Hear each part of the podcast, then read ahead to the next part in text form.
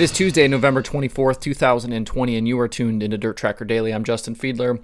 Today on the show, we've got details about the 2021 purse increases for the World of Outlaws Sprint Car Series.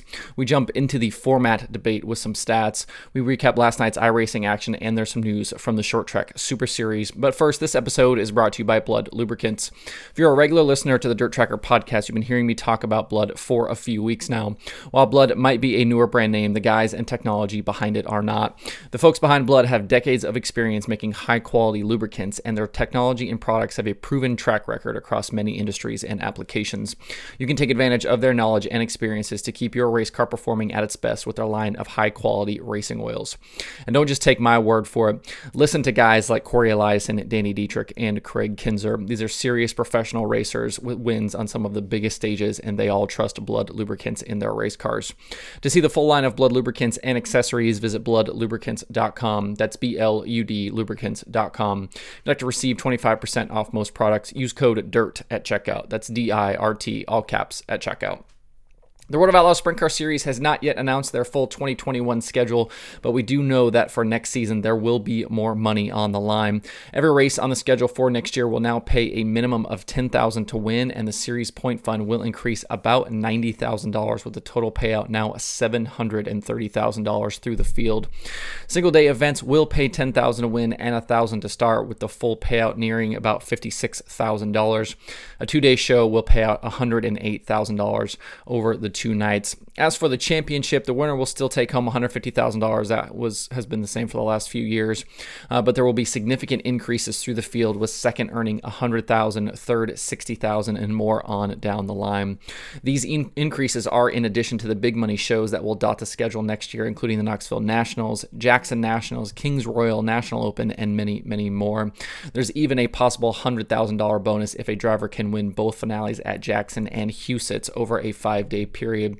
To see the full rundown on standard purses and points payouts, check out the release over at worldofoutlaws.com. This announcement uh, will be a welcome one, certainly for teams and competitors. The topic of purses is one that just never seems to go away. Um, it's it's something honestly that I I find it a little interesting that fans and, and some people take you know take part in it. You know, for something that really doesn't affect the racing and, and your experience at the racetrack, there sure seems to be a lot of really strong opinions about purses. I certainly understand everybody wanting to make more money, but everybody can only make more money to a point. And you know, the, a lot of these tracks and series operate on fairly thin margins, and I think that's something that often gets forgotten in these conversations. But you probably see some speculation from guys like Jeremy Elliott, uh, you know, today in the next coming days that these increases are due in part to the success of Dirt Vision, um, and he's certainly probably not wrong in that case. The streaming platforms have become a nice revenue generator for several series, and it was only a matter of time before that trickled down to the teams. The Outlaws are just one of a few series that have announced purse increases for next year. Uh, certainly uh, good to have that, uh, you know, uh, through the course of a year that was hampered so badly by the pandemic. Speaking of topics that are ever present, Kevin Thomas Jr. posted on Twitter yesterday asking people their opinion on inverts for dirt racing formats. He asked specifically about inverting four or six or starting heats straight up and why people think the way they do. Um, as I was preparing for the show, there's somewhere north of 40 responses to his tweet with people kind of all over the board on what they prefer. Um, now that heat win stats are available for the series in the dirttracker.com analytics section, we can actually put some actual data to work for us in these debates. The two best comparisons here are the World of Outlaws Sprint Car Series versus the All Stars. The Outlaws start heat straight up from qualifying. The All Stars invert four. There's a tad more randomness with the All Stars because you often only qualify against your heat race group uh, with the All Stars, which is the result of the draw early in the night but the numbers actually at the end of the day don't end up being all that different. Uh, so to start off, the uh, the Outlaws ran 207 heat races in 2020. 124 were won from the pole, right about 60%. 195 were won from the front row, so one, 195 of 207. That's about 94%. If you add in the second row, 204 of 207 heat race winners came from the first two rows. That's 98.5% of heat race wins from the first two rows. If you look at the All Stars, the All Stars ran 196 heat races in 2020 with 101 from the pole. That's 51%, so a little bit off of the Outlaws. 160 were won from the front row, which is 81.6%. Again, a little bit less, 81.6 versus 94. With the invert at four, the two fastest cars in each group would then start fourth and third, respectively, in those heat races. So you would expect there to be more heat race wins from those positions versus the Outlaws.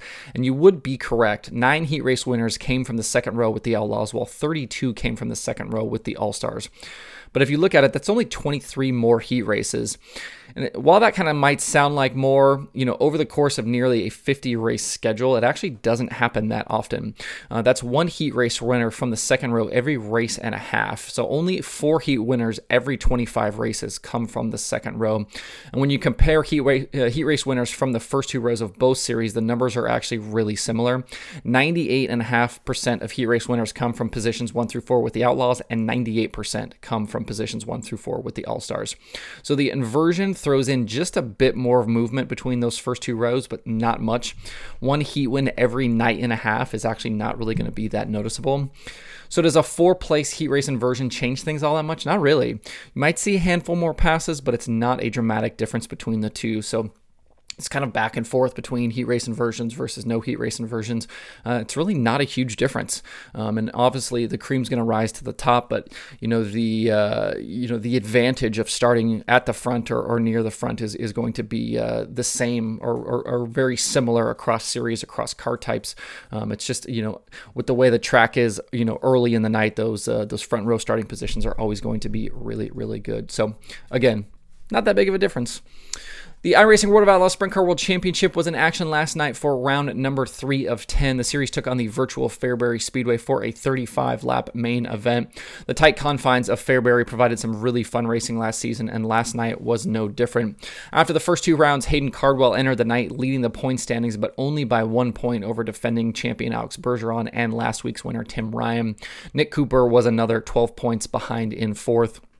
For the night's feature, Cole Newhoffen and Hayden Cardwell started together on the front row. At the green flag, Cardwell was quickly to the lead, using the top side to his advantage. He quickly stretched his lead out to multiple second, uh, seconds while action behind him was busy. Several mid race cautions kept the field tight, but Cardwell was just too good out front. At the end, he took a dominating victory over Braden Eiler, Alex Bergeron, Kendall Tucker, and Colton Davis. It was Cardwell's first series victory. If you remember, Cardwell was the late model series champion not long ago, so he's look, actually looking to see if he can take down both World of Outlaws titles. I don't believe anybody's done that yet. It was a tough night for Tim Ryan, who was involved in multiple incidents and ended up 16th. Leaving Fairbury, Cardwell's points lead is now eight over Alex Bergeron. Nick Cooper, Tim Ryan, and Kendall Tucker round out the top five. The series is back next Monday night at 9 p.m. Eastern for round number four at Eldora Speedway. You can watch the action free on Dirt Vision. Uh, you don't need a fast pass, all you need is a Dirt Vision account. The Short Track Super Series announced a pair of 5,000 to win shows for 2021 yesterday. After losing the race to the pandemic in 2020, the Fonda 200 will be back in September of 2021, with the three day show culminating in the 53,000 to win 200 lap event on Saturday, September 18th. The Speed Showcase 200, which took place at Port Royal this year as a replacement to Fonda, will return next season as well, with that race paying 50,000 to the winner on October 16th. That's some serious money on the line for the Northeast Modified Racer for more information on the announcement, visit shorttracksuperseries.com.